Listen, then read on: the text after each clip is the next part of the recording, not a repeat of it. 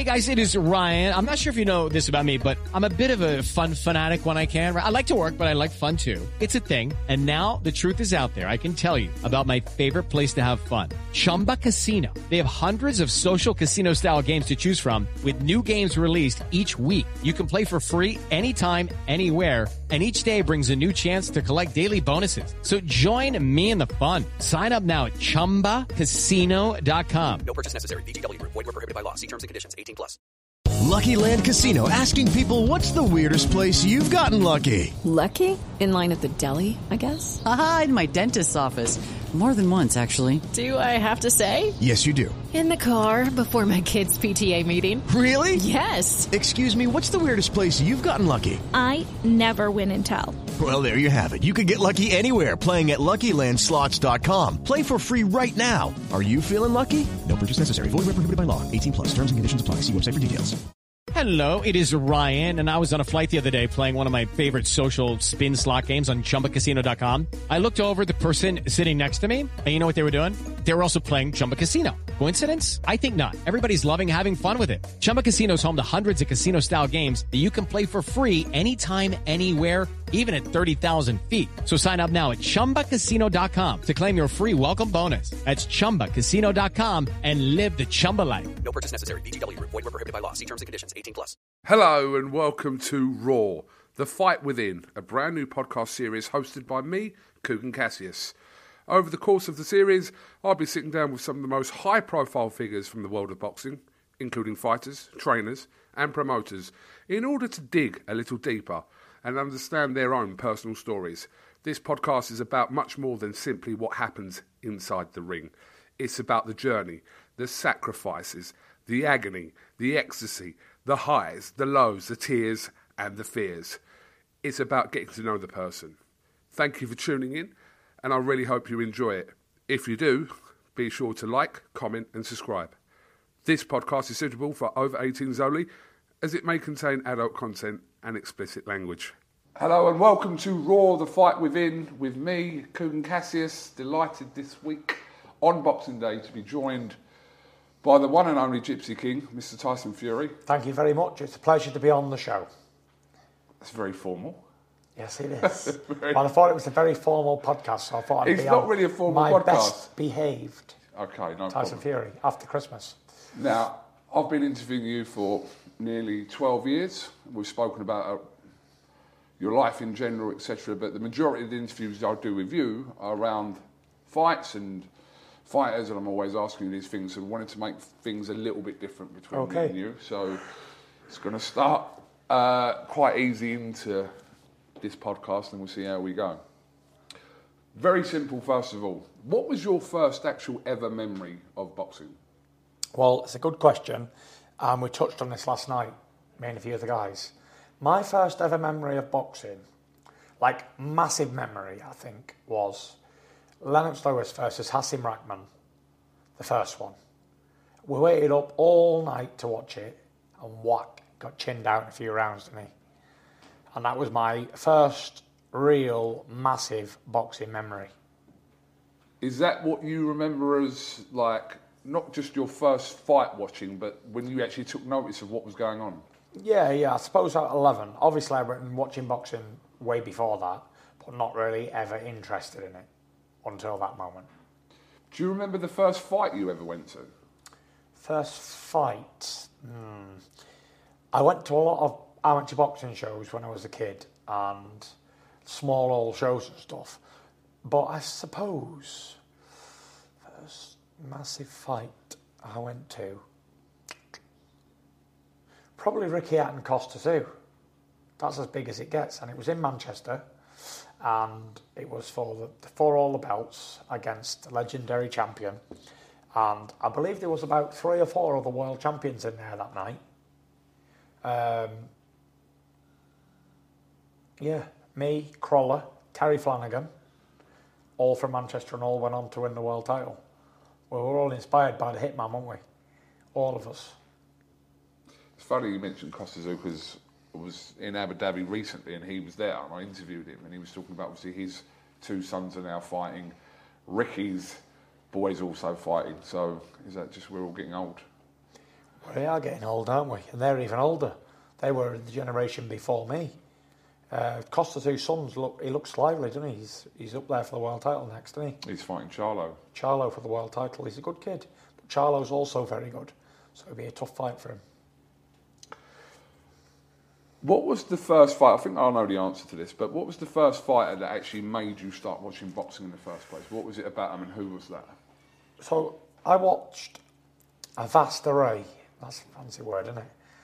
Of boxing throughout my whole childhood, and the ones that stuck out to me were the showmen, the flashy ones, the arrogant ones, the cocky ones, the likes of Prince Naseem Hamed, Sugar Ray Leonard's, Muhammad Ali's, that type of outspoken, controversial Mike Tyson, those type of fighters. And I always thought to myself, like, I don't want to be your average nice bloke. I want to be like these guys, the showman, the outspoken, controversial, charismatic. I want to be all of that. And they were the ones that I was attracted to as a kid. Was there one specifically? I'm going to say Mike Tyson, but Uh, Mike Tyson was very attractive for me as a kid. Very attractive. They all was. But like I say, I was I was always very very focused on the, the outspoken ones. Even more so to do with the, the, the show than the actual event, the fight. So I was very very very. I kept a close eye on those type of uh, outspoken fighters because obviously it's entertainment. They're the ones that you want to watch because what they're going to do, what they're going to say, are they going to hit somebody, that sort of thing. Which kind of yeah is apparent in your career of how you've kind of led that as well. Yeah, I think I was very controversial and outspoken and charismatic in my first career. And the second career, I've left all. I've gone from, I've took that mask off now and I'm just being myself. So yeah. This is an interesting one for you, and I don't even know if you could answer it because your life has been boxing. But do you ever think about if you weren't in the industry of boxing, what you would be doing? Yeah, I often thought about it. I only thought about it like two weeks ago. I even said to Paris, like, can you imagine what our life would be like without me being heavyweight champion of the world? Or if I'd, I'd stopped boxing after about 10 fights or whatever. I often think about it, but I believe that anybody can do whatever they want in their lives. And I would have achieved whatever I wanted because I have that mindset. It's not just that I'm a good fighter that separates me from the rest of the pack. It's the actual mindset to achieve something. And when you set out to do something, you finish it and do it. And that's the mindset that I've have and I've adopted. So whatever I would have done, I would have been good at it. Whether I was sweeping up the roads or I was a car salesman or whatever, a roofer, builder, whatever, I'd have been good at it. I'd, I'd, have, I'd been successful and I'd have earned a good few quid out of it because I'd have put my mind to it and give 100%. So, yeah. But you, you in your head can't pinpoint a, a trade or a profession or something that you would have done if you hadn't got into boxing. Well, I was always selling cars my whole life. I've been buying and selling cars from 10 year old. So I'd have been a car trader for sure, 100%. But most of all, I'd have been happy. And I'd have met my wife, and we've had our lovely kids, and everything would have been cushy. All right, I won't be world heavyweight champion, and I won't be as wealthy. However, that's not the be all and end all of everything. Love will trump all of that every single time. So, regardless of what you were doing in your life, you think certain aspects of your life, obviously your wife and your children, and your happiness would have still been there. Yeah, yeah, maybe would have been a bit happier to be honest, because when you've lived in the in the fast lane all your life, and you- you've been up there and you've done all the Vegas nights and you've done all the big venues around the world and ninety four thousand at Wembley and and sixty thousand at Tottenham and whatever else, it's difficult to come down to reality from there. Um, so without touching them dizzy heights, they will have had a better balance in life. It wouldn't have been Mandalay Bay to Morecambe Bay, would it? Um, the drastic changes and jumps wouldn't have been as big. So I probably may have been a little bit happier. And if I'd have sold the car and made two grand, I'd have been like, yes, valued it more. You know what I mean? Where sort of now, I'm not going to say I take anything for granted because I've worked so hard for everything I've got, like double hard. I've had to take a lot of punches, put a lot of hours in. But I think, I don't know, I really can't say if I would have appreciated it more or not. But I would have done what I wanted to do and I've been happy, probably happier, because on one, I don't know if, what percentage it would be, maybe 1 or 2% in the world that set off as a child to do something, achieve an unreachable dream, and then achieve it. I don't mean as a full set man, 30 year old, and then wanting to do something and achieving it. I mean like from a child to have a dream, an unreachable dream, not just like I want to be a lawyer or I want to be a, a gardener. I want to be an unreachable target, heavyweight champion of the world. Seven billion people, two heavyweight champions. And to get there, you've got to be one or two percent of the population who set out to do something as a kid and then do it and have that mindset and attitude carried on throughout the next 30 years. Yeah, because when you first ever said that as a child, which I'm sure at some point you did say that, Yeah. that that's what you want to be, it would have been a thing where basically someone saying that they wanted to be An astronaut. an astronaut or Fireman. play for England or whatever. That it's in that mould, isn't it? When you first say it, For sure. And, and as a kid, I always encourage kids, like people that I know, my own kids, shoot for the stars. I always ask them, get them around the table, take them out for dinner and say, right, what do you want to be when you get older? A lot of them are very sensible little kids, like Prince's age, all like 10s, 11s, 9s. And they'll say, I want to be a builder and I want to build my own house. And the other one might say, right, I want to sell carpets, I want to be a car trader. So they were all very sensible, achievable things. I said, come on, boys. I said, is this what you really want to do? You want to do this, you want to do that. Well, one of them said, well, no, I want to be a professional footballer, early. He said, but if, if I'm talking sensible, I want to be a sales, I want to sell stuff or whatever he wants to do.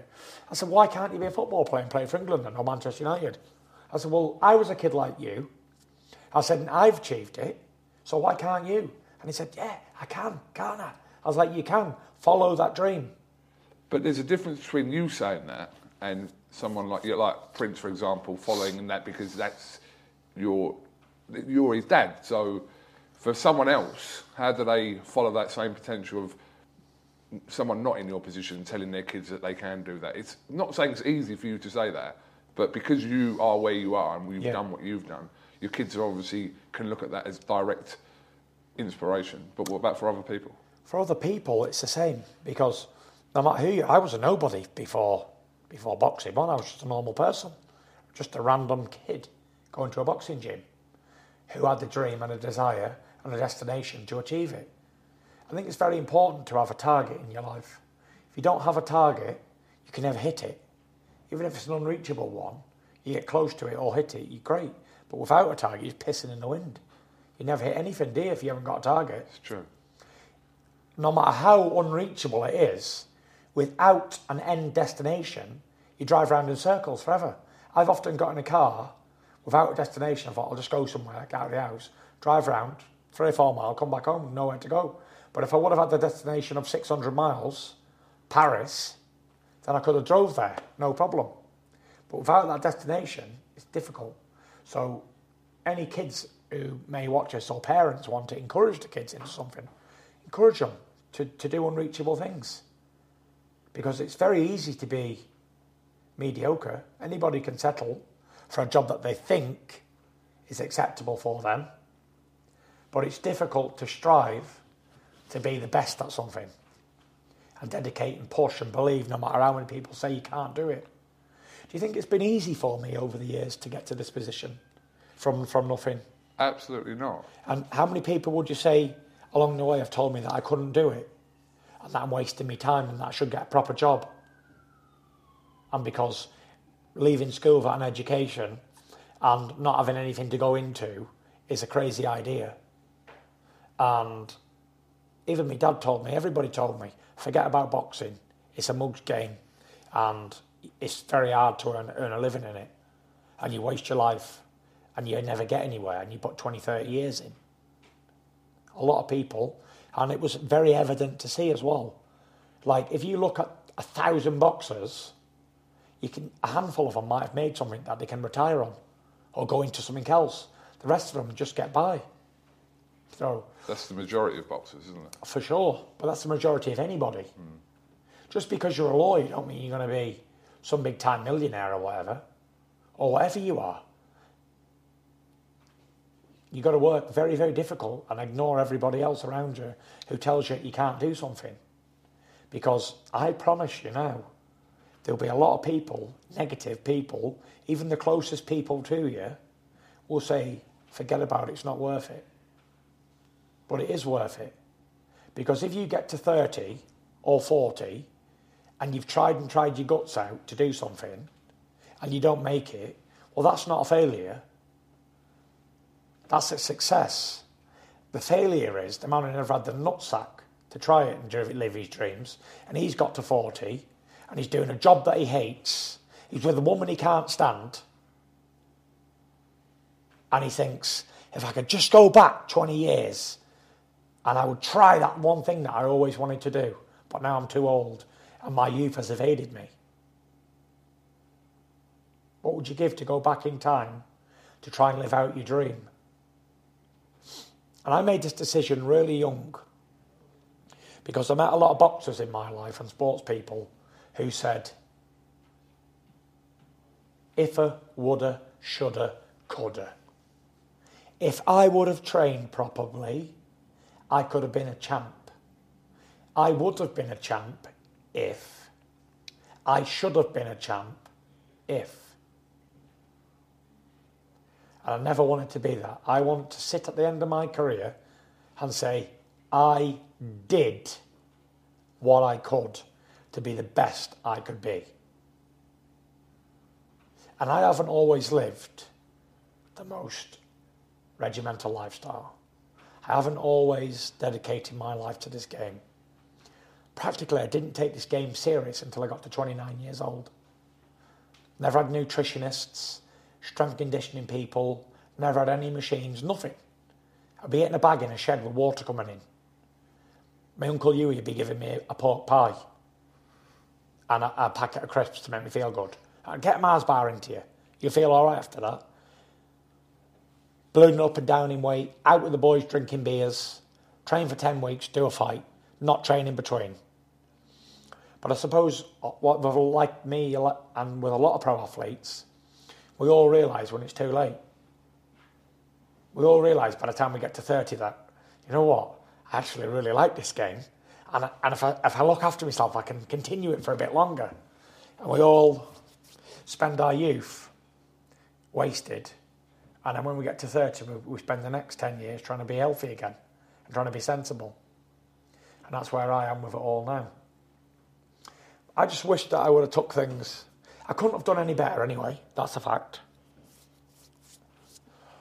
Even if I would have lived like a monk and lived in a training camp forever, didn't have a family, only focus was boxing, I really couldn't do any more than what I've done. There would be no possibility that I could have done anything better, and I won't be as big. I won't be who I am. I won't have this character. I won't be one of the boys. I won't be someone you see in a local boozer having a pint, and then you see me three weeks later on a TV knocking someone out. That wouldn't be me. So I'm actually happy that I took the road that I, I had taken, and I, I've arrived at this destination where I am. And we are at the end of an era. And it was quite sad for me to fight Derek Chisora a few weeks ago. Um, because we both turned pro in 2008, and there's nobody else left from that era. None. I- I don't believe. Maybe I'm a little bit mistaken, but I don't believe there's anybody left from that era. 2008 class of 2008. Can you think of anybody? You you know what? No, we had this conversation a couple of days ago, me and you, and I think as active fighters, I, I can't name anyone who's in kind of even the top 20. I mean, there are still some fighters that will be fighting. We spoke about Kevin Johnson, and I'm not even sure if Danny Williams is still fighting, but these guys uh, were active at that time as well. But as yeah, in I'm not on about that though. no, no, but I'm apart on from about that, actually still in the top top yeah, yeah, top ten, top I fifteen. can't think. I don't think there is anybody, is there? You know, there was a lot of talent back in 2008. That class of 2008 Olympic team, that GB squad, and everybody else as well who wasn't on it. There was a lot of talent. And to see that they've all gone and drifted by the wayside, or retired, or injured, or whatever the problem is, it is a sad. It's a sad to be the last one standing. After all these years, the fattest one, the one that everyone said would be less likely to win a world title or do any good, and I'm the only one still standing. After all this time, lone soldier, which is mad, very mad. And I'm the one who's had the crazy lifestyle, the drug abuse, the alcohol abuse, the weight ballooning, up and down like a yo-yo in weight, mental health struggle, depression, suicide attempts. Mad, mad to think that I'm the last one out of all of them, out of a full generation. And he's still standing here today. Mm-hmm. Hello, it is Ryan, and I was on a flight the other day playing one of my favorite social spin slot games on chumbacasino.com. I looked over the person sitting next to me, and you know what they were doing? They were also playing Chumba Casino. Coincidence? I think not. Everybody's loving having fun with it. Chumba Casino is home to hundreds of casino style games that you can play for free anytime, anywhere, even at 30,000 feet. So sign up now at chumbacasino.com to claim your free welcome bonus. That's chumbacasino.com and live the Chumba life. No purchase necessary. VGW Group. Void were prohibited by law. See terms and conditions. 18 plus. Step into the world of power, loyalty, and luck. I'm gonna make him an offer he can't refuse. With family, cannolis, and spins mean everything. Now, you wanna get mixed up in the family business. Introducing The Godfather at ChumbaCasino.com. Test your luck in the shadowy world of The Godfather slot. Someday, I will call upon you to do a service for me. Play The Godfather now at ChumbaCasino.com. Welcome to the family. No purchase necessary. VGW Group. Void where prohibited by law. 18 plus. Terms and conditions apply. When you were growing up, do you remember the first time that you got into any kind of wh- the first fight you ever had? Yep, I do. I don't remember the first fight. I don't mean in a boxing sense, by the No, no, no. Yeah. I remember like we were always fighting. When you got lots of like male relatives and stuff, all similar age, you're always fighting, always. Um, but I remember having a fight with my next door neighbour. The two bigger brothers set it set it up, and he said to me, "Oh, do you want to fight the lad next door?" I said, "Yeah, whatever, if you want." It was about what? ten, for nine. I was Wh- what reason? for no reason. Okay. Just like set it up for a bit of fun for the older brothers. And we we, uh, we went round and we had a little dust up on the front lawn for no apparent reason.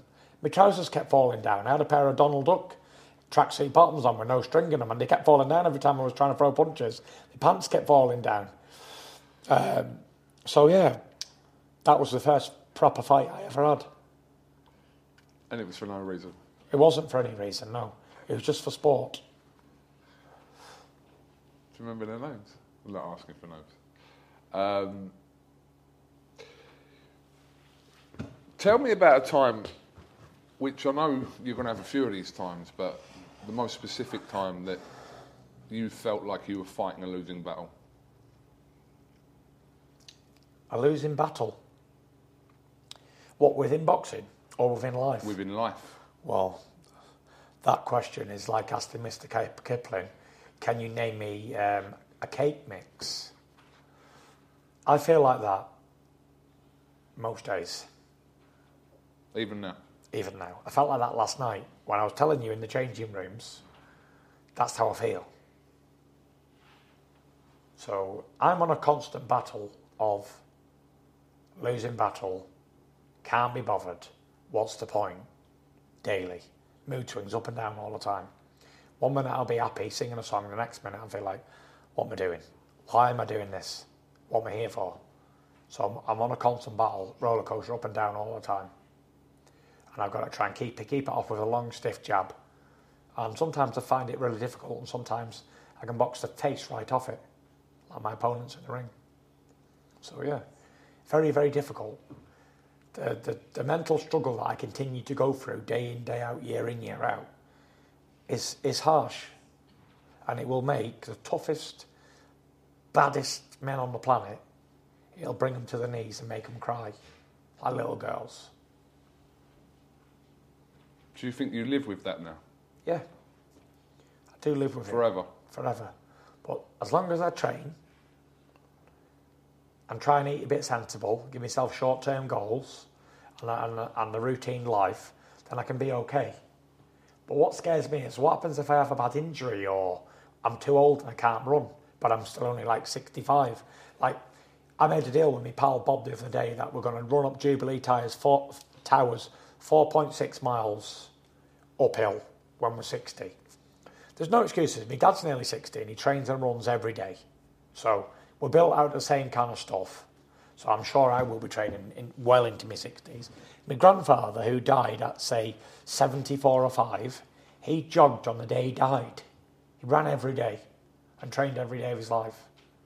And he even ran on the day of his death. So there's no excuses. What What are those everyday battles for you when you get up in the morning? I'm not on about boxing. I'm on about you today, currently. What are those everyday battles for you? When you wake up in the morning to when you go to bed at night. What do you mean every day? What What are your everyday battles? What What do you have to encounter in your in your brain or as just away from boxing? I don't mean like if you're training for a fight Yeah, or yeah, anything. yeah. Like- I just mean in life. What are Yeah. they for you? Do you Well, what have do I do in my life? Or no? what, What are about? your everyday battles? As in mentally or Yeah, yeah, yeah. It's, it's, it's all mental. I don't have any physical battles. None. The physicality side of life is pretty easy. I know what I've got to do. I've got to get up in the morning nice and early, take the kids to school, go to the gym for an hour, come back, have a shower, have some breakfast, pay some bills, do a few jobs, go to the tip, sort a few things out, feed water the dog, whatever I've got to do like that. Come back, pick the kids up, drop them off, gym, home, shower, bed, repeat. So that's basically my life. Um, odd show here and there, odd interview, whatever. That's it. But the, the, like I say, I'm up and down all the time. And the only thing that can control up and down is, is the training. Because when I'm in the gym, I'm zoned in on what I'm doing. I'm focused solely on training for that hour or whatever I'm in that gym for. Then I'm there to do that and I don't think about anything else. But while I'm not busy, I'm thinking about shit. And I'm up and down, like I say, constantly up and down all the time, thinking, what's the point? And then two minutes later, I think, yep, I'm happy. Like, my bipolar is ridiculous. Like, one minute I'll be looking at helicopters and stuff and Ferraris. The next minute I'm like, oh, this is this is crap. Can't be bothered living. Just what am I doing it all for? Why am I here? What's my purpose? You know, it's, it is it is hard, and and that's why I come back again. Like, I don't care if I've got fifty pence or fifty million. I don't really care. So why did I come back? I'm not coming back for a few quid because it doesn't make any difference to me at all. And I've achieved everything that I ever wanted to do. But why am I back? Because it makes me happy. It makes me feel fulfilled and whole again. It makes my heart whole. And when you took when I retired, I was one piece which is sad, very sad. And that's why Danny Williams is still going for about 10 errors. Because he will feel broken when he's away from boxing. So, there we are. When was the last time you were having to fight back your tears? Tears? Yeah. Last night on stage. Yeah? Yep. Every time I delve into my past dark past and think about it, I have to hold back tears. Every time I have a read of a book that I've written, I have to hold back tears. Or sometimes they come out. Would you call yourself an emotional person? Very. Soft as shit. I can cry like that, bang. Show any emotion, I'm in tears. I cried over Marley and me, the dog. Ben Stiller and the dog, the Labrador, that died. I was in tears. I cry over the notebook. I cry over every, all of these little girly movies. I'm a crier. I ain't this big tough hard man who's like, no emotion, ah, big bald head weightlifter. Like what I may appear like it. Look at it. Boom, boom, baldy. But I am a crier. I will cry in two seconds. Not a problem. I'm soft hearted. Who sees that apart uh, outside of your family environment? Nobody. Nobody. I'm a proper little crier. All of them like movies where someone dies, Time Traveller's Wife, P.S. I Love You, all stuff like that. All them little lubby dubby movies, I'm crying the whole time through the movie. Where does that? Obviously, your f- family's embroiled into the fight game, uh, but I mean, not from a fighting perspective. But where does your fight spirit come from? Your fight spirit, not your family's, yours. Where does that come from? Where does it come from? Yeah. It's a thing that every individual have either got or they haven't got. It's um, it's been something that I've been reared up doing, boxing and fighting. So I think my fight spirit comes from a belief within my own ability, never to say die and never quit. And that, that's where it comes from. Is that something you will instill into your children? So here's the thing there's a saying that strong men make easy times, and easy times make weak men, and weak men make hard times. So it's a conveyor belt. It only takes three generations to go back from being very well. If you, my grandfather, Huey, they was they was living in severely hard times, yeah, and through them hard times, created tough men like me dad and his brothers, because through adversity and harsh harsh times and harsh environments, tough men are created, and then those tough men will have a generation of working the bollocks off to get to the next level.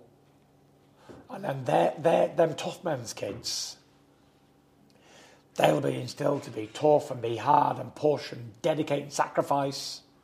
And then the tough men's kids can go on to the next level like I've done. And I've worked my bollocks off from being a young, young lad to being what I am now. And I, I have now created very easy times for my kids. Do you know what I mean? I've created easy times for my kids. So I don't want to say it, but those easy times will make soft men of my children. Right. And then them soft children will take my hard work and my father's hard work and my grandfather's hard times and they will create hard times for their kids again. And it comes a full circle. So their kids and their kids will be even harder and harder. And it'll just keep going round again. And it might take a millennia to get back to where we are today. But eventually, the clock will go round again and reach the top. And that's how it works. Are you talking about your family specifically or in life? In life. Yeah. In life. I can't remember who, which person said that quote, but I think it's an amazing, amazing quote, to be fair, and I think it's bang on true. If you look at the men from World War One, men and women and military personnel and everybody who fought for our freedom today, from World War One, World War Two, all those things, them people created easy times. And they were fucking tough wars. World War One with all them gas bombs in the trenches and stuff on the east and western front and all that. Millions of men and women died to make easy times. And again in World War Two, millions and millions and millions of people fought for what they believed in, fought for what their country said, and died so that we could have easy times. And you look at today, what the people have worked their bollocks off for and died for, they've created easy fucking times. And you go out there on that street today and you swear, and someone's like, oh my God, I'm offended. You're offended because good men and women died so that they could make easy times, so that we could live in a time where everything's fucking accessible. No rations. You want whatever you want, you just go and buy it out of a shop. You can be anything you want, you can do anything you want, you can go anywhere you want. No travel, nothing. Very easy times. But I tell you what's going to happen. The easy times of today, tough times are coming. The winter's coming. Like in Game of Thrones, the dark nights are coming. That's what's coming. Tough times are coming. Because we've had a generation now of easy times. We've had all the World War One, World War Two, and then you had the recovery from it all. And then you had the 60s and 70s, the three day working week and all that. Then it built up, got better again, better in the 90s and early 2000s. Then we had a credit crunch, 2008 onwards. Then it come back again, got peaked back up again. And now it's coming down again. So here we are. Get ready for a few harsh times. But it's true. It's, it's not just in my life or the life of a fighter. It's for everybody. Because tough people create easy times and weak people create tough times. And that's how it works. And that's how it's always worked.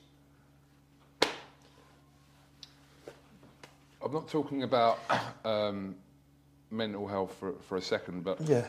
what what causes in the world do you believe in? What what would you feel strongly about that happens in the world? Anything specifically? Because you talk Like about well, just in like I said, a lot of people talk about depression, mental health because they either know someone who's gone through it, and we know that about you, yeah. or gone through it themselves. But is there anything else that you strongly believe in? What, like in- policies? Yeah, anything.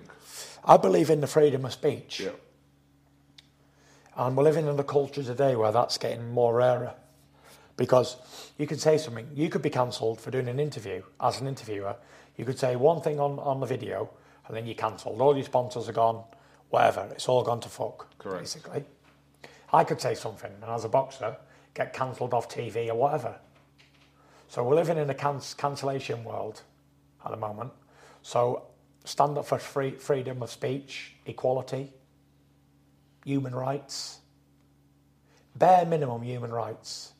As humans, we should all be entitled to bare minimum, like essentials. Do you know what I mean? Like water, clean water, roof over your head, underarm spray, soap, a Diet Coke, Bit of heating. bit of heating. Do you know what I mean? Shoes on your feet. But I'm talking that to there is to us where we live in a part of the world, that is bare minimum. But to someone in a third world country, that's a privilege.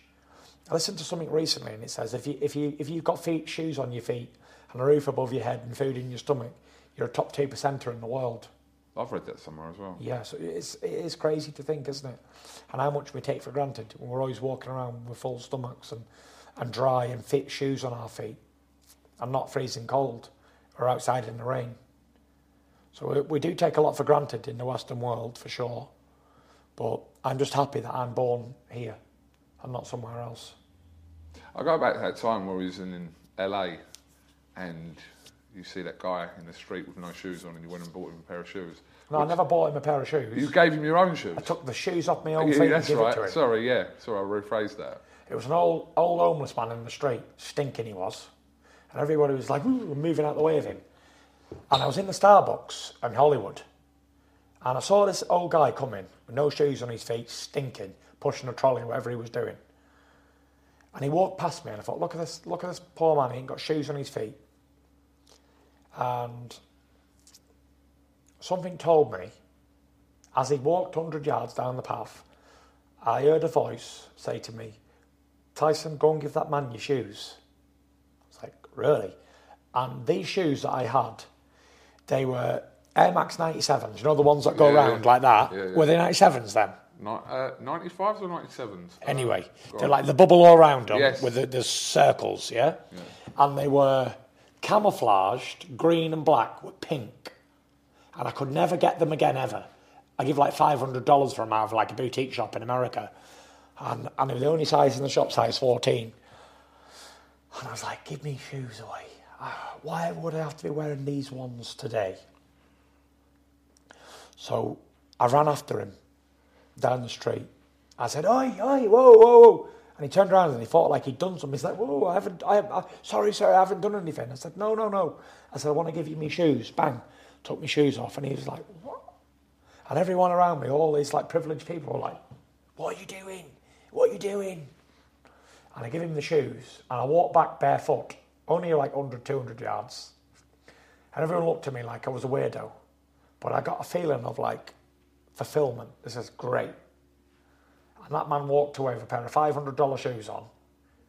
Probably sold them for a can of pop later. But whatever. That was up to him. So, yeah. People didn't know about that story for quite some time after that. I don't, because the story never came from you. I know it didn't. Uh, but people didn't, yeah, that story didn't come out for like a, a few weeks after that. Um, but yeah, I remember I was in LA at the time. I think I think you got to have a few concerns in life. Like not concerns as in no, we're concerned about something, but an ideology, a an agenda. See, I don't have any political agenda, none. You know what I mean? I don't have a political agenda. I'm not. I'm not really a political person. I just get on with my own life, and that's it. Um, but yeah, I don't really. My only agenda is training, keeping fit. This is my my ideology and keep and my um, my thing agenda is fitness, life and health style fitness. I'm trying to be as good as you can be, and we're not all perfect. We're not all do-gooders, but we can try and be the best versions of ourselves. I try and pray, pray a lot for forgiveness. Not that I do a lot of terrible things, but still, I'm a sinner and I need to repent. And I try and talk about God, and I pray, and I try and read a verse of the Bible every day. And I, I taught my kids how to pray. And if I don't achieve anything else, that's a great thing to do as a parent, but what I've done for my kids. I've taught them how to pray to God. And even my little two year olds will say, Let's say our prayers, Dad, mm. every night. And we all sit there in bed together and we all say our prayers and give thanks for everything that we've achieved and everything that we have in life. And I ain't talking about cars or clothes or anything like that. I'm talking about our health, our safety, roof over our head. Step into the world of power, loyalty, and luck. I'm gonna make him an offer he can't refuse. With family, cannolis, and spins mean everything. Now, you wanna get mixed up in the family business. Introducing The Godfather at ChumbaCasino.com. Test your luck in the shadowy world of The Godfather slot. Someday, I will call upon you to do a service for me. Play The Godfather now at ChumbaCasino.com. Welcome to the family. No purchase necessary. VGW Group. Void where prohibited by law. 18 plus. Terms and conditions apply. Are you still fighting demons? What as in? You've had demons, you've spoken about them all the way through Yeah. your life. Are you still fighting them today? No, not social so called demons. Every time I go AWOL in my life, they will come and haunt me. Sounds crazy, I know. But every time I'm on the straight and narrow and I'm walking on that righteous path and doing the best I can in my life, trying to be a good person, then they, they stay away from me. Because I'm covered in the lamb's blood and they know not to fuck with me. That's probably bad to say because I've used that word with that. But Oh, we get it. yeah, you know, I bump into the devil every day. But he don't understand I don't walk this road alone. Life's a precious, precious gift. The body that we have, this borrowed life, the borrowed body, the borrowed shell, everything. And we're not promised tomorrow. One day, go out for a beer, not come home. Just like my cousin recently.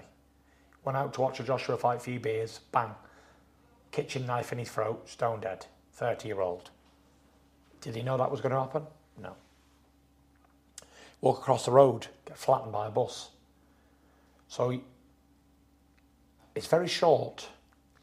And I always used to hear my granny talking about stuff and the older people talking about how youth is wasted on the young. And and how short life is. And when you're a kid, 10 year old, 15, 18, 20, you think, "Ooh, these years go, take forever to go. The six weeks holidays took forever. But in reality, when you're like my age, now 34, and as you get older, my dad says it goes quicker. Well, it only feels like it was Christmas a month ago to me. It's gone from Christmas to Christmas to Christmas like a flash. And I don't feel like, I feel like it's two minutes and the year's gone. I'm in six months. In a minute, we'll be in March or something.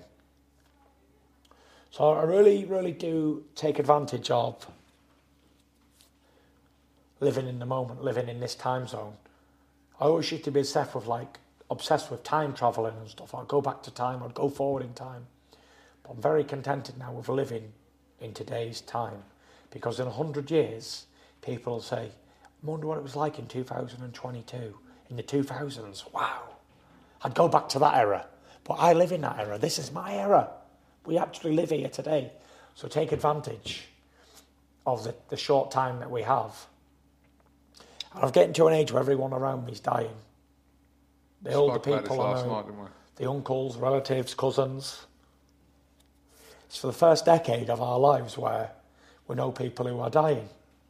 And it's only going to get quicker and quicker now. So take advantage of the time you have. And not also just the time. There's having time and there's having quality time. And life is good, but there's a quality of life as well. Do you know what I mean? So take advantage of while everything's good and good in your life and there's no problems and everyone's all right, that's a fantastic time to live. Because your life can be turned upside down with one phone call. I had a phone call the other day while I was in training camp for Chisora. Right, we didn't want to tell you, but we think you should know. My mother's had multiple strokes. She's been in hospital for 10 days and she's having a massive operation. There's a, a, f- a five to one chance that she could die. So do you want to come and see her before she goes in? I'm a week away from my fight. One week. So I'm like, what? Why haven't you fucking told me? Rushes down to the hospital, speaks to the doctor. She's got a blood clot in her throat. And she's had multiple strokes. She's lost the use of her arms and legs on one side. And we've got to do an emergency operation, remove a blood clot, put a stint in. Blood pressure's through the roof, cholesterol's through the roof, problems, heart rate's through the roof. Don't have the operation, brown bread. Do have it, chance that you could die anyway. So, and that's the phone call that I'm talking about. You're only one phone call away from a disaster. So, I'm thankful that she came through. She had the operation and she's all good and now she's on the recovery, back at home. And it's been a wake up call for her. 60 year old, she needs to be one, do more health checks and stuff, and two, look after herself a bit more if she wants to get another 10 year out. And that's it, you know, life can change very quickly. And everything can go to fuck quite quick as well. God forgive me for swearing. But, like, one of your family members, one of your friends, anything, you could get diagnosed with a disease, fall over, snap your neck, whatever. There's so many things. It's, life is like snakes and ladders. Take three steps forward and four back. Up that ladder, great, down the next snake. And that's what it's about. But I believe it's about overcoming problems. If life was all fantastic and everybody was super rich and they had everything they wanted, no one had to overcome any struggle, then it won't, it wouldn't be as, as precious and as nice. But if you can overcome struggle in your life and overcome it and get to somewhere else, that's success. Success is not measured on what you've achieved, how much money you've got, how famous you are. In my opinion, success is overcoming struggle. That's success. Sorry, your, your mother is all right now, yeah? Yeah. Okay. Yeah, she's on the recovery. What a horrendous call to have. Yeah, w- in, fi- in fight week. And the papers picked it up. Tyson Fury's rushed to his mother's side in hospital. Yada, yada, yada. So, tough. It's, there's always something going on in these camps. There's always something, whether it's injuries, problems at home, childbirths, problems, mothers, fathers, brothers, cousins. Nothing ever runs 100% smoothly. There's always a problem, always. If you can get through a camp injury free and no problems at home or whatever, especially if you've got a large family, there's always something. So, yeah. You you fight for your family, you fight for your community, your country, etc. Who fights for you? Who's in your corner from a, a non-boxing perspective. Yeah. I have got the most powerful, greatest thing, spirit, being, human body that the world has ever known. The greatest force that's ever lived. More, more powerful than 55 atomic bombs.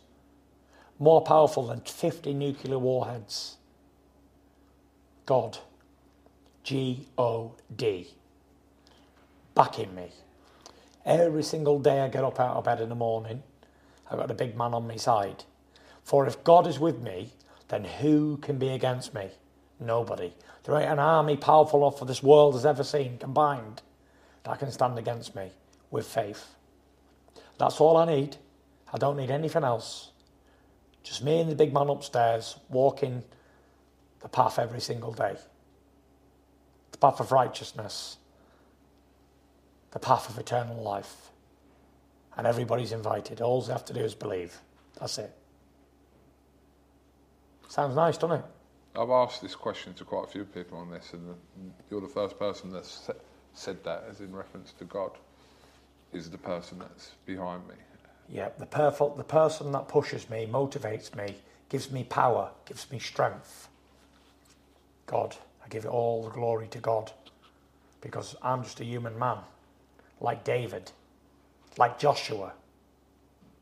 So many great, mighty men of the past were all powered by God. And I'm no different.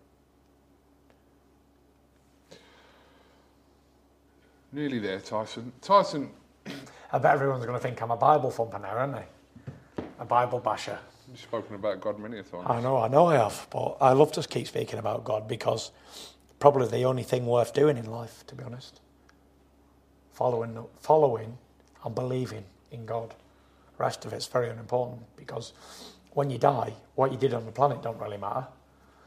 But being judged around that big table by the big man upstairs for your actions, that's the terrifying thing. Tyson, you've, you've spoken so openly over the years about your depression. Mhm. Um, do you still think there's a case today of there isn't enough men, specifically men and women, but men? We're talking. Yeah. Um, it's men biggest suicides more than cor- anybody with correct. mental health. That's why I made reference to men. Yeah. It's Still the biggest killer of men under 40, bigger than cancer, bigger than drunk driving, bigger than anything, bigger than COVID, bigger than anything. Men under 40 is the biggest, the biggest killer is suicide, mental health. So, do we do enough? Well, I never shut up about it. And there's a lot of people like me, high performance sports people and famous people who start talking about it and stuff. I think it's at its highest ever moment it's ever been in ever than it is now. Which is still not enough. Which is still not enough because there's a lot of people taking their lives. Talking, communication is the answer. I'm working with a charity called Talk Club, Men's Talk Club. Yeah. And it's a charity where there's people on the phone and they can speak to people and tell them the problems and everything they want to do. And it's only one phone call away. So help is out there. All you need to do is ask. But sometimes asking is the hardest thing. And it's like, say 10 years ago, it wasn't as accessible as it is today. There wasn't like mental health at work stuff, and it wasn't identified as a as an illness, as a problem. It's just like, oh well, this person's got a thing. It was a bit of an embarrassing subject. Bit down, get on with it. Yeah. But now it's it's forefront runner of there's mental health days, awareness days, months, years, whatever. So it's it's very it's very out there now. But I think the more we talk about it, the more lives will be saved. And there's a lot of people out there struggle in silence. And they need not to do that. Because even if you don't want to speak to a doctor or a professional, speak to someone you know. Speak to your pal, your wife, your girlfriend, your girlfriend's dog, anybody. Communication, speaking about something, is the answer to everything. Whether it's mental health, relationship issues, buying something, a business deal, whatever it is you're doing in your life, then communication is the key and the answer to everything, no matter what. Why is there still a perception of it showing weakness in men to talk about this? I, I, for me, like I, I'm obviously world heavyweight champion, six foot nine, 20 stone, and I talk about it all the time. I just admitted on camera that I cry over a dog movie, and, and I'm as soft as ice cream. So I don't think it's an embarrassing thing. I don't think it's a weak thing. I just think it's a necessary thing to talk about, for sure. Because I've made rash decisions in my life when I'm mentally ill, and they're always the wrong ones. And what you feel like today, when you're mentally unwell, you won't feel like in a week's time, or a month's time, or six months' time. So to take your life today because you're in a low place, I guarantee you, you take a hundred suicide victims, yeah, and you take them three months down the line, I guarantee you 95% of them wouldn't have committed suicide. There was a survey done on surviving suicide attempts. And the people who jumped and survived or whatever, whatever they did, straight after they jumped, they wished they didn't do it. They changed their mind when it was too late. So, just because you're down and in a, in a bad place today, what a difference a day can make. There's a song, What a Difference a Day Makes. 24 little hours. And it does. I could go to bed tonight totally, totally down. Wake up tomorrow, fresh day, sun's risen, happy. That's what it is. Never make any rush, harsh decisions. Always give it time.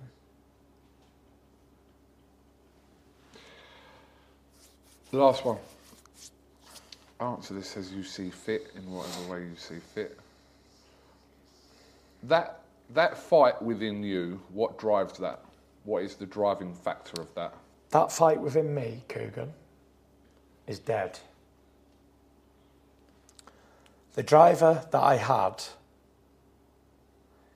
is now retired. And the reasons that I was driving so hard in the beginning are not an, not an issue anymore. The factors what made me world heavyweight champion and successful, the goals, the wants, the needs are no longer there. What replaces that? Nothing. I tell you what replaces it. Familiarity. We're doing the same thing for years and years and years. It's like being living with a woman that you're not really in love with, but you're together because it's convenient. That's how I am with boxing. It makes me happy at times, but I don't really have a driving force. That force of Star Wars, I don't have anymore. I'm not hungry for anything. Doesn't mean I can't grind. Doesn't mean I don't dedicate and sacrifice more than I ever did, because I do. And I don't agree with all that, or if you're successful and you've made money, that you can't, you can't be a great boxer. I don't agree with that at all. Because it's a lot easier for me to get up at five in the morning and go for a run than it is for a man who's got to go to work at 6 a.m. Do you know what I mean? So I think it's easier if you're at the top to maintain than it is to get there from nothing. But the driving factors that I had, I want to be a world champion. I want to beat Klitschko. I want to regain the championships. I want to prove everybody that I wasn't a one-hit wonder. I want to do this. I want to do that. I want to be this champion. I want to do that champion. I want to earn this money. I want to buy this car. I want to buy that house. I want my kids to be all right. I want to do this. I want to do that. I don't have any wants. I've been saying this for a long time now. All it would take to beat me is a young, fresh man who is hungry, who's got fuck all. That's what it'd take. A man who's fighting for survival, like I was back in the day. And I wasn't fighting for survival like someone from a third world country, because I've never, ever, ever been in that position. But I was fighting for gratification. I was fighting for approval. I was fighting to be a somebody, to be counted, to walk in a room and say, you know what, respect that man because one, he's sacrificed his full life to a sport. Two, the man's overcome every ad- adversary he's ever had. And three, he's come back from the brink of death. So there's three reasons why when I walk in a room, people will applaud, people will approach me and say, congratulations, well done. For the right reasons. That's what I wanted. But now I have all that and more. It's I don't have any driving factors. So if I come up against a man who's got those factors, then it's going to be a tough night. Then I'll have to bring out the animal in me to overcome the opponent. But as for I want to be a 10 time belt holder, I said to Klitschko all those years ago in Germany in the press conference, he said, You want my belts, don't you? You want what I have? I said, No, I don't. I couldn't give a fuck about any of that. I just want to punch your face in, mate. And he didn't understand it. But I hope he can understand it today. That none of that was ever, ever, ever, ever what I wanted. I just wanted to beat that man. And then when I beat him, Everest was over. It was done. My lifetime achievement goals were finished for beating him. Not, not because I won four or five belts at the same time, because that wasn't important to me. It was always about beating Klitschko. I was obsessed with the man for years. Obsessed. Obsession is a crazy thing to have with something. And I was obsessed with a six foot five handsome rogue, ripped in muscle, and could fight like thunder. And I was obsessed with beating him. I just wanted to beat him. And no one gave you a chance. And no one gave me a chance. And when I beat him, that was it. And I had all my problems and struggle. And then I wanted to prove, again, I had a real purpose to prove that anything is possible, no matter where you come from, no matter how low you are, to get back to the top. And I wanted to spread the word of mental health. And I wanted to, all these things I was trying to push weight loss, diet, mental health, comebacks, never say never. And I did it. And I did it again and again and again and again. And they're the reasons that drove me. But now, I'm 34. I'm undefeated in 34 fights. 14 years as a pro, a couple of retirement stints, three years out the ring, four months retirement. And I sit here today and I am fulfilled, very fulfilled and very happy with who I am, where I am, and what I've done. More than sport can ever mean, more than a belt, a plastic belt in a cupboard, more than knocking a man out. What I've done is I've reached people in a dark, lonely place and been a shining light so they could see and come out of the darkness and come back into the light. And that means more to me than all the money and belts combined because I have saved lives. And other than doctors and stuff, there ain't many people who can actually sit here and say you've saved thousands of lives around the world, if not millions. And I've done that. And that makes me a very happy person. But as for sports and stuff, I'm, not, I'm just treading water. I'm doing it because I can and because I'm here. And I'll do it until I can't do it anymore. And that's it. We never know what tomorrow will hold. That's the fact. Like I said, I change my mind every two minutes. I make rash decisions all the time, and I'm not perfect. Well, none of us are. So I might wake up tomorrow and say, you know what? Thank you very much. It's been a blast. See you all on the other side. And then six months later, I'm making a comeback. Because I am like that. I am unpredictable. I am everything it says on a box of frogs on the back of it. That's what I am. So there we are. I don't want you to comment on this, but I asked you about three or four months ago. I asked you a question in an interview. I said, "Would you be satisfied if you finished your career and you hadn't fought Joshua or Usyk?" And you said yes. And when I was listening to you talk about the Klitschko story, I got it. Yeah. I got it. I don't. the rest yeah. of them, they had their little nappies on when I was a little kid fight, thinking about Klitschko. They wasn't even they wasn't even thought of. Well, Usyk, when did he turn pro and Joshua? 2012, 13, was it? Olympics in 2012. Yeah, so, way after that, wasn't it? Like a year later or something, yeah. By the time they were still boxing for an amateur cup, I was top five in the world. I was fighting world title eliminators against Steve Cunningham in Madison Square Garden. And they were up and around the ring with a vest on. So there, there was never, ever, ever in my thought process. And even when Joshua came to the forefront, when I, I had my time out the, the ring, Usyk was never in it. Where's he come from? All of a sudden, you've got this this Ukrainian lad who's come from the weight below, moved up and beat Joshua, and all of a sudden took his acclaim to whatever he built and achieved. He's now lost it to Usyk. Now Usyk's like a challenger, a worthy challenger. But five years ago, there was nobody's. There wasn't even thought of. So times change, things change, goalposts move. But at the end of, end of the day, my goals have always been my goals. And my only real goal in boxing was to defeat the long reigning super champion in Vladimir Klitschko, the second longest reigning champion in the history of our sport. And here's two interesting facts. I have beaten one of the longest reigning champions in history and also the biggest puncher in boxing history. I've defeated the two of them. Not bad, isn't it? For a man who can't fight and fat as fuck. I've done a lot. I've achieved a lot in my um, short career, 34 fight career. Two trilogies. Two world heavyweight title trilogies. There's only been me and Muhammad Ali who've done that. He had a trilogy against Joe Frazier and a trilogy against Ken Norton. And that's it. Nobody else has done it. And I've had a trilogy against Deontay Wilder and a trilogy against Derek Chisora.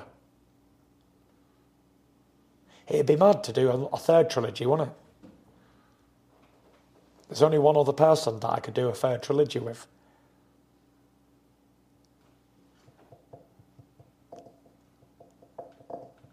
Go on. This man's not even active anymore. John McDermott. Oh, McDermott. Yeah, McDermott's the other Correct. only person God. that I fought twice. Can't believe I didn't think of that. John McDermott, yeah. There's been. We were on about it in a car recently, yeah? Me and Brendan. There's been a couple of massive rivalries that I built up for years in this country that didn't happen. Joshua's not my first crushes, he's not my first love. David Haye. David Haye, that was built up for years, wasn't we? Had a massive rivalry, we Massive hated each fight, other, yeah? And David Price, David Price.